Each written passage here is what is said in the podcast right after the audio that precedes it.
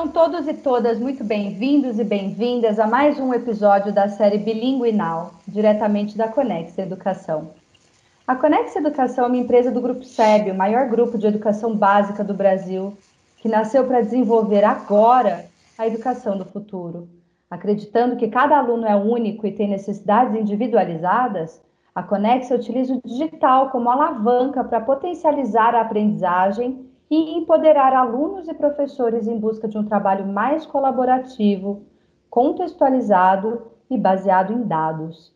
No que tange à educação bilíngue, a Conexia busca oferecer mais do que aulas de inglês, mas aulas em inglês, proporcionando aos seus alunos uma vivência bilíngue com uso de plataformas digitais e alicerçado sobre pilares eficazes como aulas de projetos, abordagem CLIO, que une língua e conteúdo, e estruturação do idioma. O tema de hoje é formação de professores na era digital.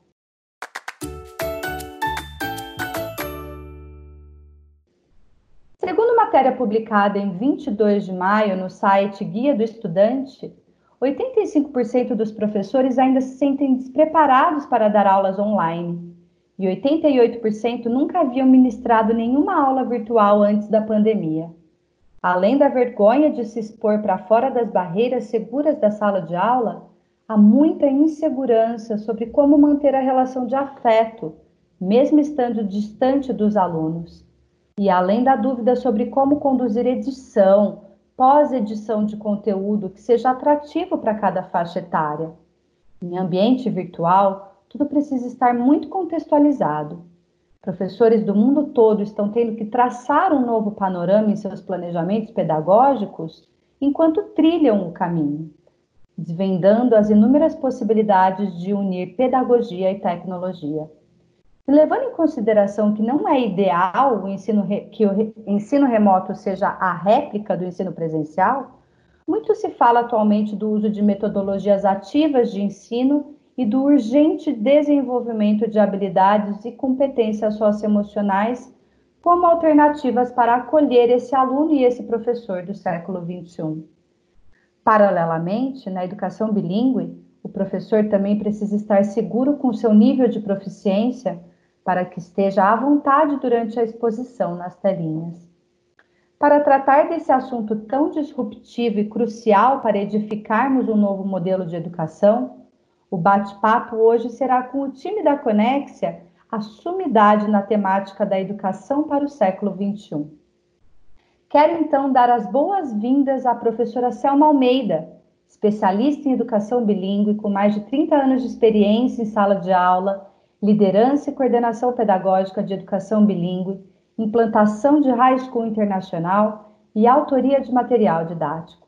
Foi uma das idealizadoras do High Five Bilingual School, programa bilíngue da Conex Educação, e hoje atua como partner especialista do High Five e Puere Bilíngue junto às escolas de referência. Olá, Selma. Olá a todos, muito bom estar aqui novamente, né, podendo conversar sobre educação, que é sempre um prazer. Então, um olá a todos. Muito bom. Eu quero convidar hoje também Maria Tereza de França Souza, psicóloga pela USP, especialista em educação emocional pela Universitat de Barcelona, psicopedagoga pela Universidade de Ribeirão Preto, neuropsicóloga pela Unicamp e MBA em gestão de projetos pela FGV. Possui experiência na elaboração e desenvolvimento de programas educacionais e formação de educadores nas redes pública e privada sua prática foi construída no exercício da consultoria pedagógica em mais de mil escolas de todo o território nacional. Atua com o desenvolvimento de soluções educacionais, estando à frente do My Life Socioemocional, marca da Conexa Educação. Olá, Tereza. Olá, Rebeca. Olá a todos. É um prazer estar com vocês aqui hoje nesse bate-papo. Muito bom. E aí, os nossos convidados não param por aí, pessoal. Hoje a gente também estará na boa companhia do professor Sheldon Assis, historiador, geógrafo, pedagogo, pós-graduado em gestão escolar, especialista em tecnologias educacionais e inovação aplicadas à educação, professor do ensino básico e universitário durante mais de 20 anos. Foi mem é, é membro do Conselho do Canal Futura, professor certificado pela Microsoft Education, youtuber do canal Saber Inova, autor do livro Educação para o Século XXI, Desafios e Oportunidades para uma Transformação Pedagógica, e atualmente atua como supervisor pedagógico da Conexa Educação. Olá, Sheldon. Olá, Rebeca. Olá, Tereza, Selma e todos os ouvintes desse podcast. É um prazer estar aqui com vocês e espero que seja um encontro bem bacana entre nós. Obrigado. Será. Nosso time é de peso e eu estarei aqui, Rebeca Andrade, tendo o prazer imenso de aprender mais sobre esse universo da educação e sendo a hostess de vocês no Bilingue Now. Inicialmente, gostaria de convidar o professor Sheldon para ilustrar o que são metodologias ativas, de onde elas vieram e por que atualmente estão em tamanha evidência. Seguinte, Rebeca, a definição do que são metodologias ativas é algo bem amplo. Então, dentro dessa caixinha, vamos dizer assim, de metodologias ativas, cabem várias coisas.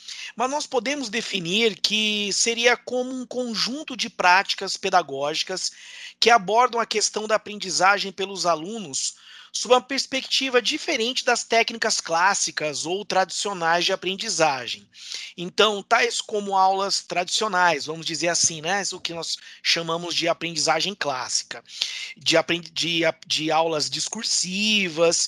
Essas aulas tradicionais discursivas são modelos de aulas, metodologias que a gente espera que o educador ensine e o educando aprenda tal modelo ele é muito conhecido também como educação bancária. O, o mestre Paulo Freire falava muito disso, sabe? Educação bancária. Eu vou depositando na cabecinha das crianças um determinado conteúdo e em algum momento eu espero sacar.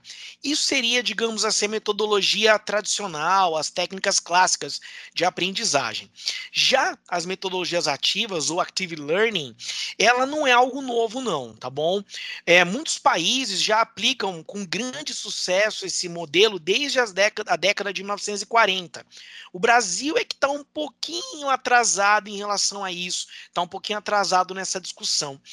Por quê? Porque o Brasil ele tem suas raízes educacionais cravadas nesse ensino tradicional, nesse ensino conteudista e decorativo. Quando eu digo decorativo, não é de decoração, não, tá bom? É de decorar mesmo. De que quanto mais a pessoa tiver decorado, mais ela aprende. Isso com provas tradicionais, que só avaliam conteúdo e não preparam o aluno para a vida. Já né? Essa metodologia ativa, ela coloca o aluno como centro desse aprendizado. Já, já virou meio que um jargão, digamos assim, né? No nosso meio falar isso. Mas são metodologias que colocam o aluno como esse protagonista.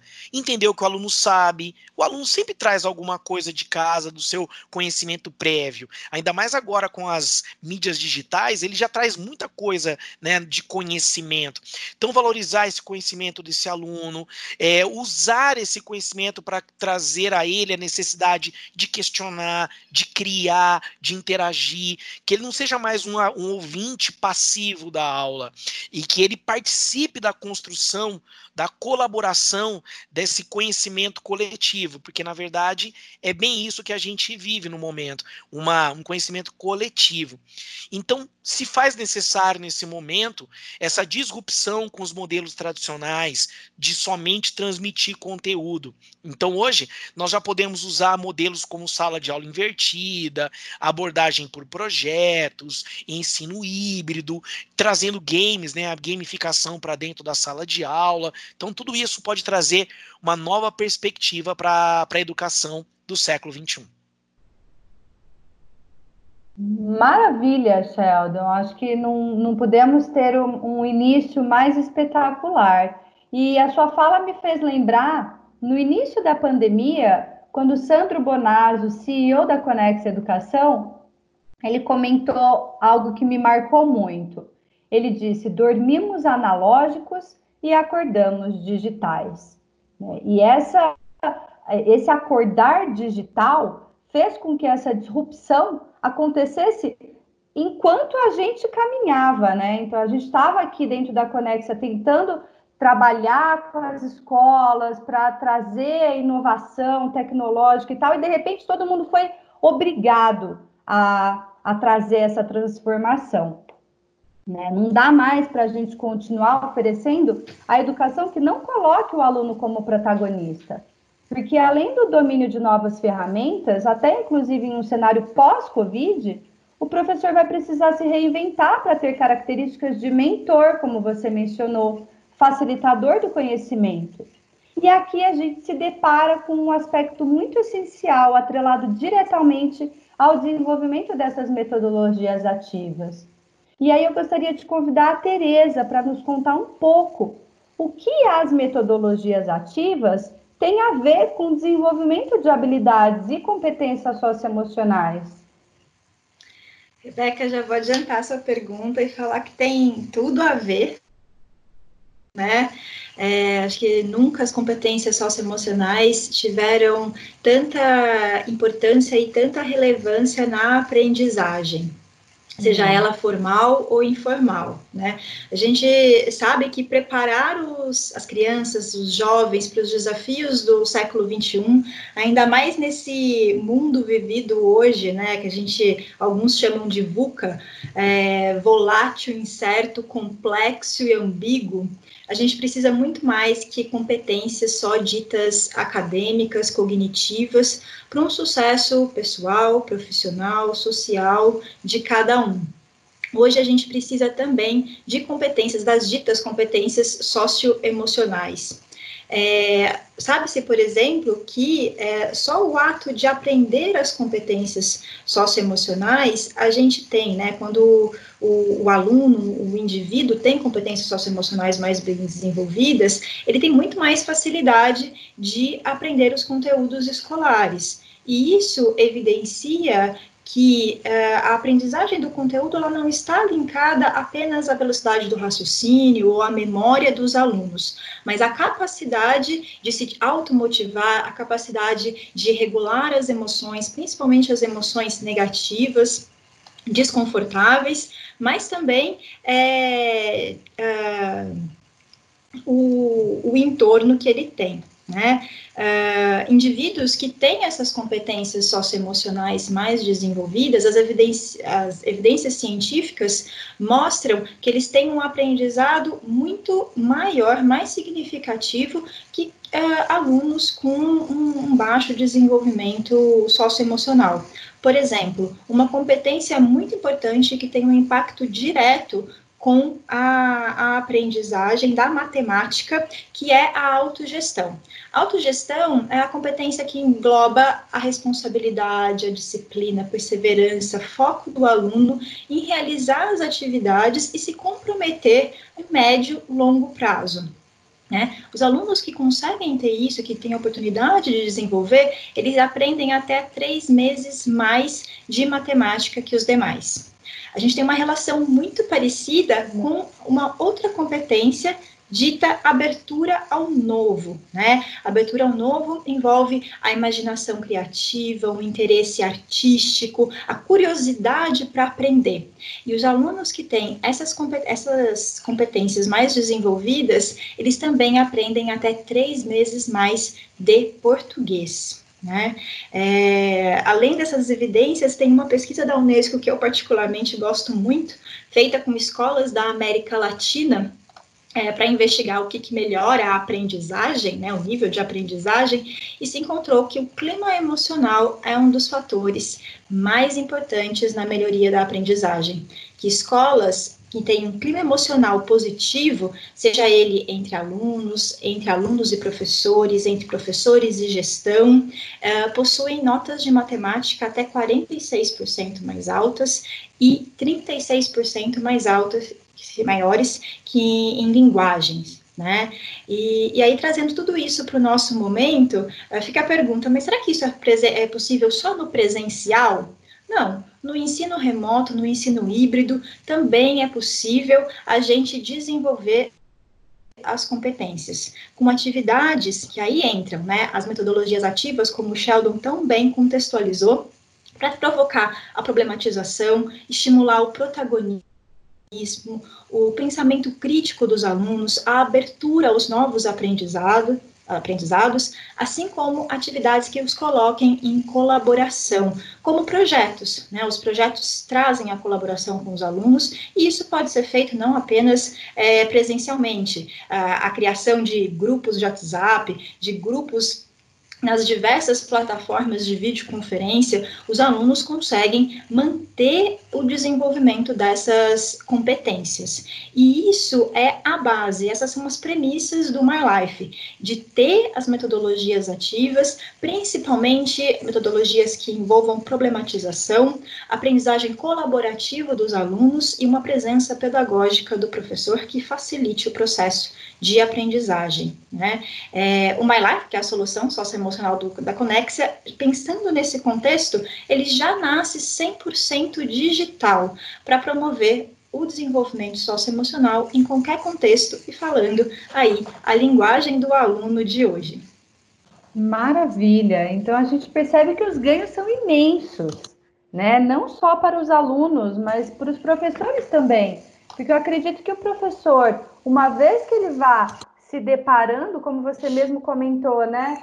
É, às vezes a gente não precisa nem trabalhar a competência, só que só de, de estar em contato com as competências socioemocionais já nos transforma em pessoas melhores que vão aí buscando esse desenvolvimento e querendo fazer algo novo todos os dias.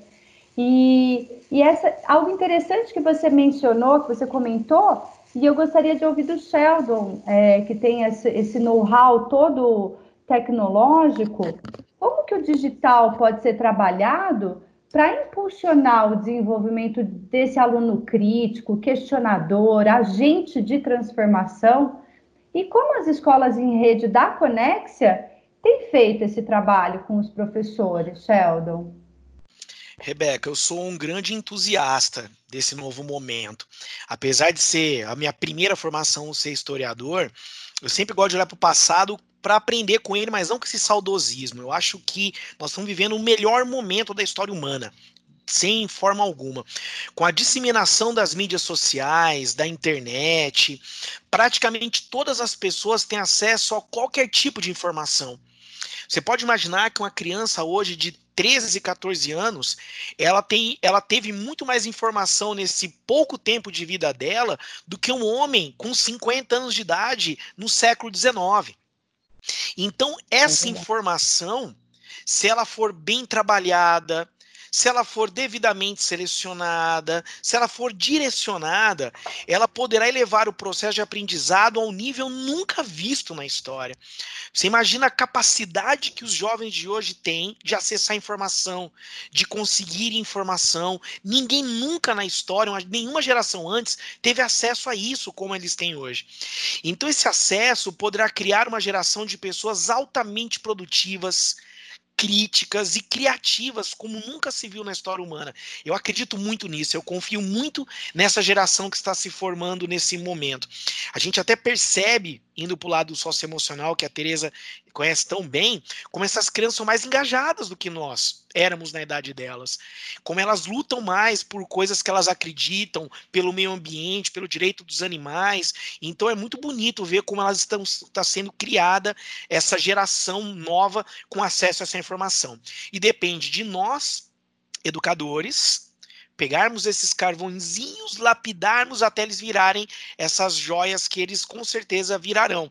E principalmente direcionar em qual caminho correto eles irão, porque as fake news estão aí, os sites com conteúdos impróprios também estão, então cabe a nós guiarmos para que eles possam ir no caminho correto. É, trilhando esse conhecimento como nunca ninguém teve antes. E a Conex está muito engajada neste modelo, desde sua origem. Desde que a Conexa surgiu, ela surge com essa proposta. E nós que fazemos formação de professores, e tem uma equipe que faz isso, nós sempre utilizamos as metodologias ativas nessas dinâmicas. Até porque, como que eu posso pedir para os professores que nós formamos fazerem aulas com esse modelo se nós mesmos não fazemos isso em nossas formações. Então, nas formações, nós sempre usamos de modelos como esse, fazendo várias técnicas, Word Café, Aquário, várias técnicas de metodologias ativas, jogos. Eu faço muitos jogos com os professores enquanto eu estou os formando. E, além disso, a própria Conexia tem também dentro da, do seu escopo produtos que levam os professores no caminho a essa sempre formação, essa formação continuada. Nós temos, por exemplo, a Academia Conexia, que é um ambiente de formação EAD, que temos vários cursos, curso de metodologia ativa, curso de bilinguismo, curso de é, design thinking, então temos várias coisas lá que os, que os professores podem se formar. Também acreditamos nisso e selecionamos dentro do universo de plataformas, de, de aplicativos, os que são melhores, para que os professores possam usar com os seus alunos. E dessa forma, ajudá-los nesse processo de transformação da educação que virá. Queiram ou não, caros educadores que estão nos ouvindo, a história é um caminhão sem freio. Ela não para, mesmo se você não queira. Muito bom, Sheldon, é isso aí. Então, até para os ouvintes, né, essa é uma excelente oportunidade para que as escolas alavanquem aí na jornada de inovação educacional, não é mesmo? Porque, como você mesmo disse, o caminho não tem, não tem outro caminho. A gente não vai voltar para o modelo analógico. É de agora em diante, é digital e os professores eles precisam cada vez mais se apropriar dessa, dessa interlocução entre pedagogia e tecnologia, né? E pegando esse gancho, então, do desenvolvimento so, socioemocional e tecnológico, eu gostaria de aproveitar o super know-how da Tereza para abrir nosso quadro Mitos e Verdades. Tereza, tira uma dúvida nossa. É necessário um professor graduado em psicologia ou com formação específica para ser capaz de mediar o desenvolvimento de habilidades e competências socioemocionais dos alunos?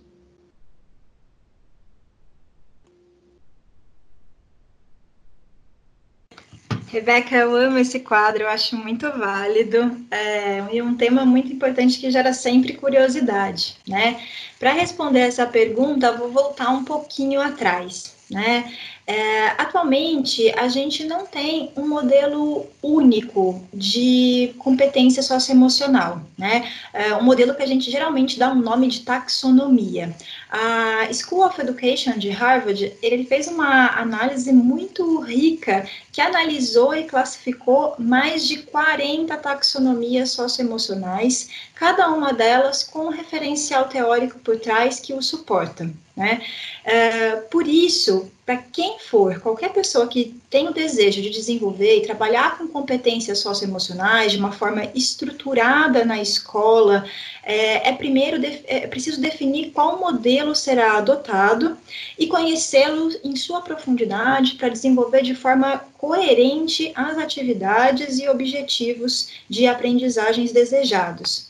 O My Life, por exemplo, ele adota, né, o My Life, que é um produto em desenvolvimento com parceria pedagógica com o Instituto Ayrton Senna, ele adota um modelo de taxonomia uh, proposto pelo Instituto em parceria com a OCDE.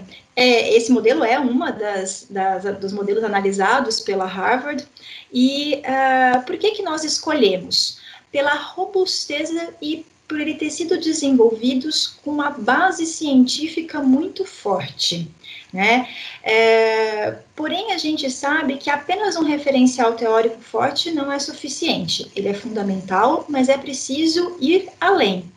E aí eu retorno à sua pergunta: é necessário um professor graduado em psicologia? A resposta é não. Lógico que é super é, vai ser super importante é, se a pessoa tiver conhecimentos, tiver mais afinidade, mas ele não precisa ter essa formação mais profunda. Porém, é necessário fornecer uma formação para o profissional que irá desenvolver esses conteúdos na escola, na sala de aula, né? Pois a educação socioemocional, assim como qualquer outro conteúdo curricular, precisa de método, precisa de sistematização, né? E a gente precisa, como você mesmo comentou uh, anteriormente, né, ter uma intencionalidade pedagógica é, para trabalhar as competências. Quando a gente desenvolve intencionalmente uma competência, quando eu sei nomear que nesse momento eu estou desenvolvendo essa competência por tais motivos, a gente consegue entender a forma como ela é empregada e utilizar conscientemente em outras situações situações do nosso cotidiano. E isso faz com que a gente vá se desenvolvendo, né? Então, o professor, ele é essencial nesse processo para conduzir essa reflexão e essa autoconsciência dos alunos. E por isso, ele precisa passar por um processo de formação. Uh, o My Life, por exemplo, ele faz um processo de formação não apenas com o professor que irá lecionar esse conteúdo, né, proposto aí para ser sistematizado em no mínimo uma hora aula semanal, mas ele também faz uma formação para toda a equipe escolar, para que todos falem a mesma língua, para que a gente tenha uma coerência do que é praticado e desenvolvido em sala de aula, com o que vai ser trabalhado na chegada do aluno à escola, nos intervalos e todas as relações que se estabelecem dentro do contexto escolar. A gente também entende que é necessário passar essa formação, esse modelo de trabalho para as famílias, para que elas estejam juntas. E assim como a gente tem uma coerência dentro da escola, a ir para casa, é, a gente tem a mesma intencionalidade de desenvolvimento dessas competências. Tá? Então, respondendo novamente, não, não é necessário, mas uma formação profunda e estruturada para esse professor é fundamental. Ai, muito maravilhoso. Que sorte a dos alunos, né? Que sorte a dos jovens, dos nossos estudantes ter essa coesão e essa coerência, né? Porque a vida não deixa de ser uma narrativa, uma narrativa que começa ao nascimento e que ela vai desdobrando em todos os, os as relações sociais que a gente vai estabelecendo, né? E a gente vai adquirindo aí vários repertórios. E aí eu pergunto estendo a esse questionamento, que é uma dúvida é, para muitos profissionais da educação, e eu pergunto para o Sheldon, referente à formação digital, é necessário o professor ser um expert em novas tecnologias para desenvolver bons planejamentos que acolham essa nova abordagem, essas metodologias de ensino e que ele consiga é, manter o aluno ali engajado? Como é que chama mesmo o quadro? Mito ou verdade? Então, isso é um mito, Rebeca. Imagina. Não, não precisa ser um expert. As plataformas da Conexia, elas são muito intuitivas e de fácil manuseio. Basta querer aprender. Qualquer um que um dia criou um e-mail, qualquer um que um dia conseguiu baixar um aplicativo no celular, tranquilamente consegue usar essas plataformas. O professor, na verdade, ele precisa ser o que o professor verdadeiramente precisa ser, sendo até redundante. Ele precisa ser curioso, uhum. criativo e bastante flexível. Se ele tiver essas três características, curiosidade, criatividade e flexibilidade, ele consegue usar tranquilamente. Há inúmeras ferramentas disponíveis no mercado que proporcionam proporciona ao professor a transmissão de conteúdo de forma lúdica, de forma gamificada e aumentando o engajamento dos alunos. Isso para todos os segmentos, todos os segmentos. Entendemos que na educação infantil, no Fundium, é mais difícil, mas existem ferramentas, inclusive muitas nós temos, que possibilitam isso tranquilamente. Entretanto, é importante que o professor saiba selecionar as plataformas e, acima de tudo, de tudo priorize poucas mas as mais eficazes. Ou seja, também não adianta você ficar inundando os alunos com um monte de plataformas. Selecione as melhores, envie as melhores. É melhor uma né, quantidade que dê resultado do que muitas e não dê resultado. Por exemplo, é legal a adoção de uma plataforma LMS, que é essa plataforma que distribui conteúdo.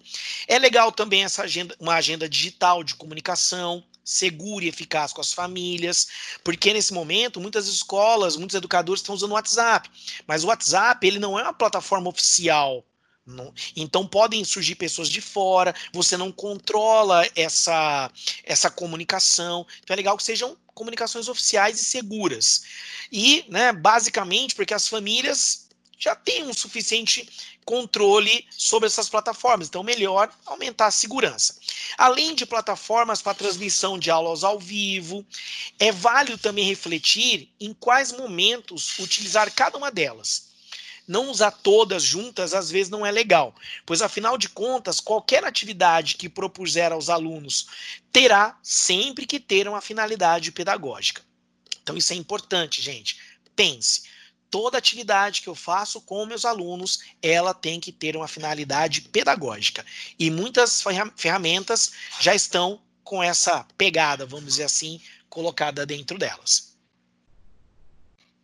Maravilha, então. Aí desmistificando antigos rumores e conceitos, né? Além das novas tecnologias, então, a gente pode perceber que o professor precisa focar no planejamento pedagógico. Para isso, especificamente na educação bilíngue, por exemplo, é necessário que ele também cultive uma formação continuada no desenvolvimento da língua porque ele precisa estar seguro no momento de aparecer nas telinhas. Antes ele ficava seguro lá no entorno da sala de aula.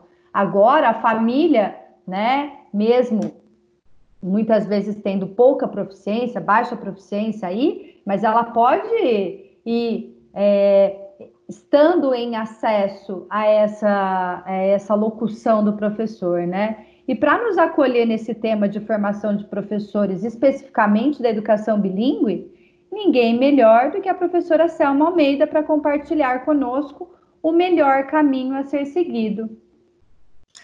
Olha, você falou a coisa mais correta aí, formação continuada. Né? O quanto isso é importante para o professor se sentir confortável, seguro, porque é, quando ele está no meio dele ali presencial, é um pouco mais tranquilo, né? Vamos pensar assim é o palco dele. Mas realmente, nessa vivência aí no digital, à distância, com a, presença das famílias, né, com, com frequência, a exposição é muito maior. Então, mais que nunca, o professor precisa dessa formação continuada, e inclusive nós trabalhamos nessa linha, né, nós oferecemos uh, uh, cursos de progressão linguística mesmo, pós-graduação em práticas bilíngues, para que o professor tenha essa segurança cada vez maior, ele se sinta principalmente confortável. Né? Ele tem que se sentir confortável em frente às câmeras. Ele tem que se sentir confortável na sala de aula, claro, tudo isso contribui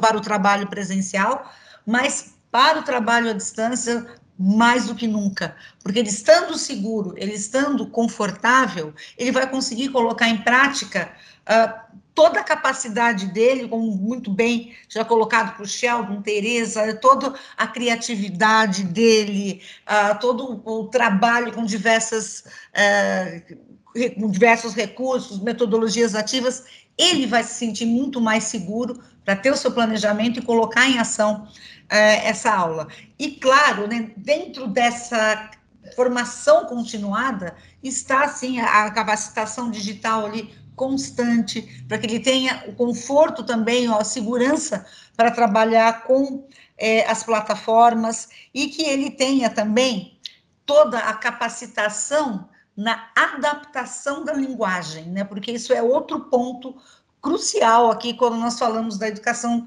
uh, como um todo, muito forte isso na educação bilíngue.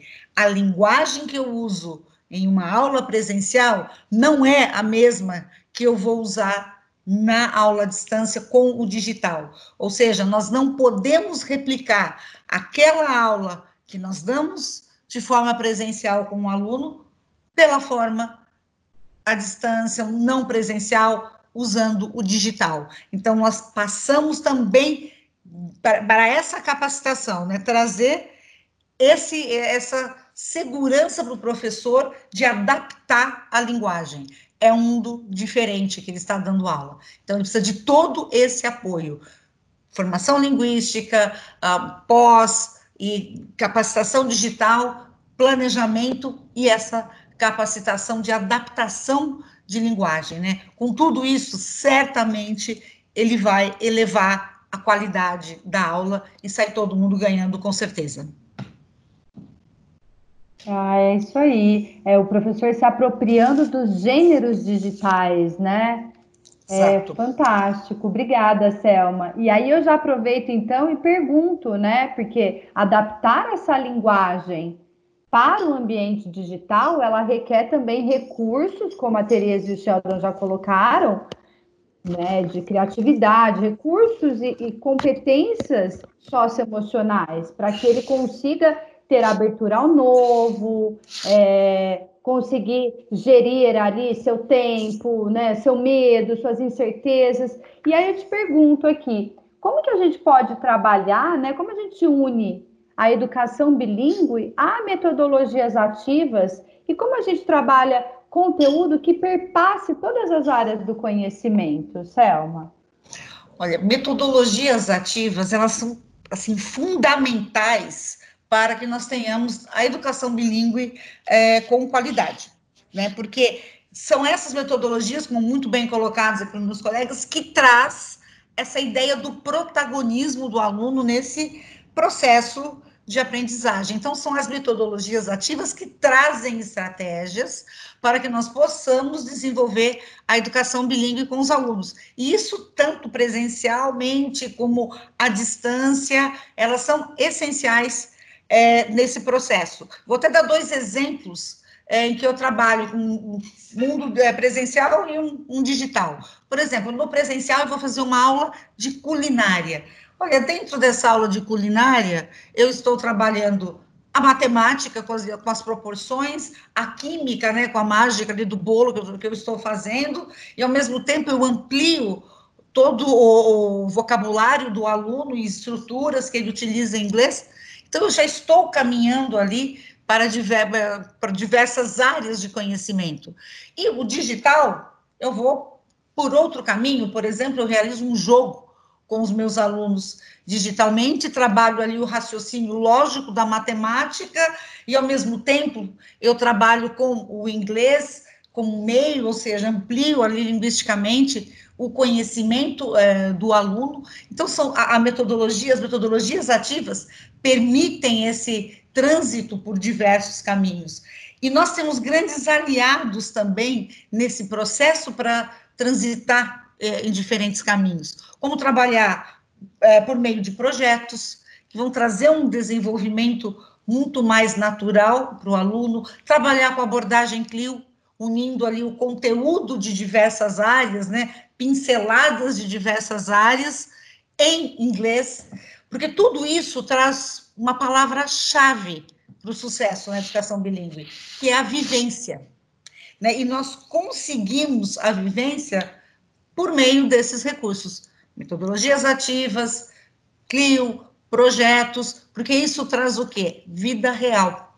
Contextualiza para o aluno a, a, a outra língua. Então, nós deixamos de ter aulas de inglês, pensando em estrutura da, da, da língua, e passamos a ter muito mais as aulas em inglês.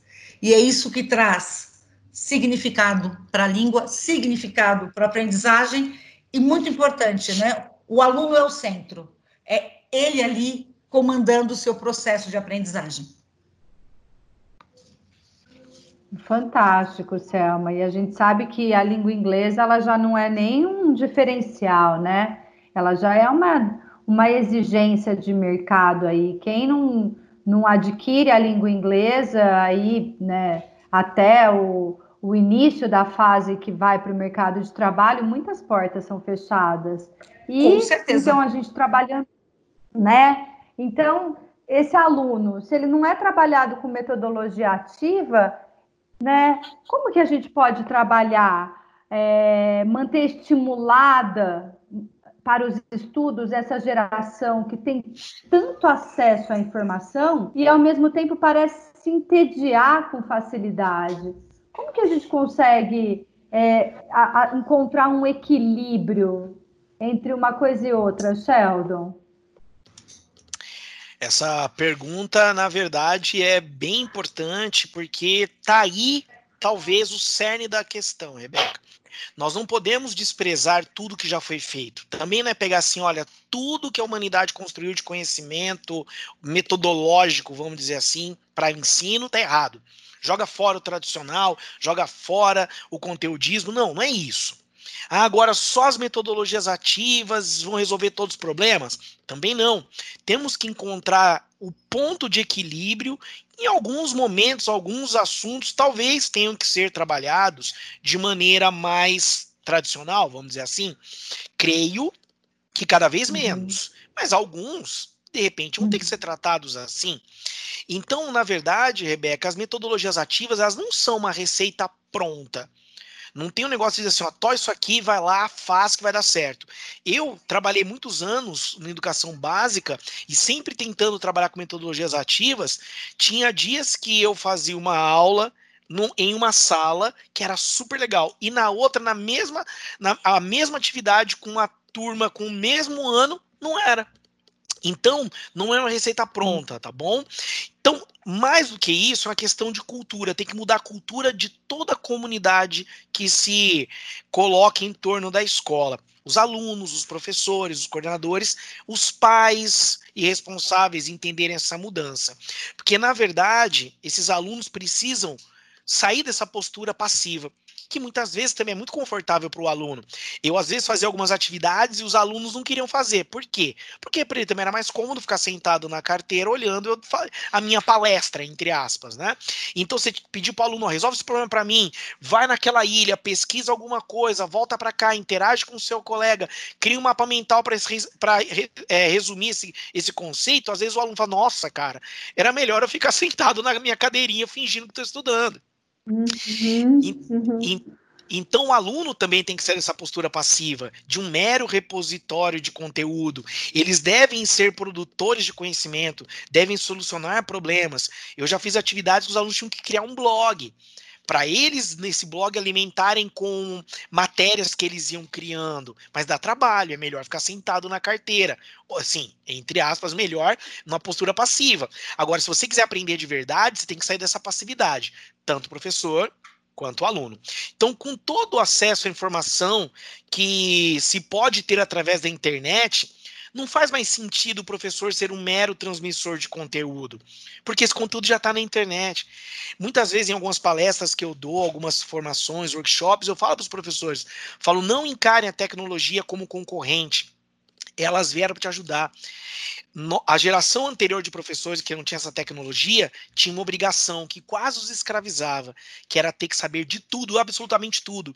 Hoje, professor, você não precisa saber de tudo. Peraí, isso eu não sei. Vamos, vou pegar meu telefone aqui, vou entrar aqui na hora e vou ver. Pronto, gente. Essa geração também não liga, ela não se importa que você não saiba tudo, desde que você saiba pesquisar e resolver o problema mais rapidamente. Então, esse modelo de conteudismo, de repassar conteúdo, ele não faz mais sentido. Os alunos precisam ser questionados, instigados a produzirem conteúdo. Só assim eles se sentirão, sentirão prazer em estudar e verão o progresso no conhecimento deles. É, é, como a Tereza mesmo colocou, né? É uma autogestão. É o aluno saber entender onde ele quer chegar, onde ele precisa chegar e qual que vai ser o caminho que ele vai trilhar para chegar até lá. E o professor, como você mesmo disse, a gente não tem que passar a régua no passado, o professor ele ainda é um mentor. Ele ainda é uma pessoa que viveu lá no passado e conseguiu já é, pontuar por experiência própria o que funcionou e o que não funcionou, né? E, e ele consegue dar esses toques de mágica para os alunos. E, então, pessoal, Infelizmente, o nosso tempo vai chegando ao fim, mas para fechar com chave de ouro, agora a gente quer ouvir a perspectiva pessoal de vocês três, a opinião. Vocês acreditam que depois dessa quarentena, a educação realmente nunca mais voltará a ser a mesma? Posso começar então? Pode começar, Sheldon, a palavra é sua. Legal. Rebeca e todos os ouvintes, Eu acredito com toda certeza que essa quarentena acelerou o processo de informatização de todos os segmentos. Por exemplo, quais foram as empresas que conseguiram resistir a essa crise? As que já estavam informatizadas, que continuaram a trabalhar online, que já tinham essa pegada online, aceleraram e continuaram nela. E assim será com a sociedade de modo geral. As empresas que, por exemplo, não tinham entrega por aplicativo antes da pandemia, não eram conhecidas porque as pessoas hoje já querem pesquisar ali por aplicativo. Elas podiam até se dar esse comodismo de não ter isso. Acabou. As empresas que já, já eram conhecidas por entrega por aplicativo continuaram acelerando o seu processo. Então, acredito que assim será com toda a sociedade sociedade de modo geral. Os jovens percebem que não faz mais sentido viver em um mundo que não tem uma interface online. Não precisa ser inteiro online, né? Mas uma interface online. Então essa cultura com certeza será estendida para a escola. Se você pede um táxi por um aplicativo, se você pede uma comida por aplicativo, se até mesmo você pode pedir para lavar e passar uma roupa por aplicativo, não faz sentido que o único espaço que negue essa, essa evolução tecnológica seja a escola. Então, a escola invariavelmente será é, invadida por essa cultura também. Maravilha. Meninas, podem invadir aqui então o nosso espaço e dar suas contribuições. Queremos ouvir vocês. Completando a fala do Sheldon, né, e trazendo aí um pouco para a minha temática também, acredito que pós-pandemia várias coisas serão diferentes, né, mas com certeza o foco que nós teremos é, para o desenvolvimento socioemocional, para um desenvolvimento mais integral do ser humano, é, eu acho que vai ser uma das grandes lições que nós vamos ter. Porque nós estamos tendo a oportunidade de desenvolver, de exercitar com mais foco, com mais uh, intencionalidade, é uma palavra que eu gosto bastante, usei já bastante aqui, uh, o desenvolvimento e a, nas competências na relação consigo e na relação com o outro, para resolução de problemas e desafios que o mundo tem nos imposto, né? Então, fica aí esse foco, essa atenção maior para o desenvolvimento socioemocional dentro e fora da escola, para as escolas, mas também para as famílias que estão nos ouvindo. Olha, eu concordo aí com, com Tereza, com Sheldon. Nós não somos mais os mesmos. Eu acho que não é nem que seremos, eu acho que já não somos. Né? Nós já mudamos é, em vários, sobre vários aspectos do nosso dia a dia, como, como nós é, lidamos para pedir uma comida, como nós usamos o aplicativo é, para tudo, para tudo, né, que nós temos ao nosso redor. Eu acho que o nosso sócio emocional realmente é, modificou. Eu vejo muito até como uma evolução nesse momento em que nos afastamos é, da, do mundo num certo sentido, é, mas nos aproximamos também até com as famílias. E pensando na escola, a escola já é outra. Né? foi tudo muito precipitado até certo ponto, né? Muitas escolas que nem sonhavam em usar a tecnologia de forma tão é, presente, é, de uma hora para outra, sim, foi do, da noite para o dia, elas tiveram que se reinventar, os professores tiveram que se reinventar. E uma coisa que eu acredito, depois que nós nos reinventamos, nós não voltamos. Né? Eu gostei muito de uma frase do Sheldon hoje, né? A história é um caminhão sem freio. Exatamente. Eu acho que é isso que nós vivemos hoje. É um caminho sem volta. E acho que nós temos que aproveitar esse momento realmente para evoluir. Né, evoluir a educação, evoluirmos como pessoas, né, evoluir do ser humano, e acho que mudar realmente é, é algo que, ao mesmo tempo, terrível para a humanidade, mas que uma oportunidade de nos reinventarmos como um todo. E eu acho que a educação, a escola, não tem como fugir disso, já somos diferentes, os professores é, já estão vivenciando uma educação diferente e nada vai ser igual como antes, né? Então, quando voltarmos ao presencial, será um outro momento, né? Continuaremos com as aulas presenciais, mas esse, o digital, a tecnologia e tudo que nós vivenciamos e ainda iremos vivenciar né, nesse período no qual estamos não presenciais aí na escola mudou. Então, eu realmente acredito que é novo, não voltaremos a ser o que nós já fomos um dia. Maravilha, pessoal. Eu concordo com gênero, número e grau do que colocaram. E só, então, para fechar, a gente está vivenciando na prática a maior oportunidade de transformação de nossas vidas em todos os aspectos. A tecnologia chegou para ficar. A gente vê isso na educação, na comunicação, né, no transporte e entre outros aspectos.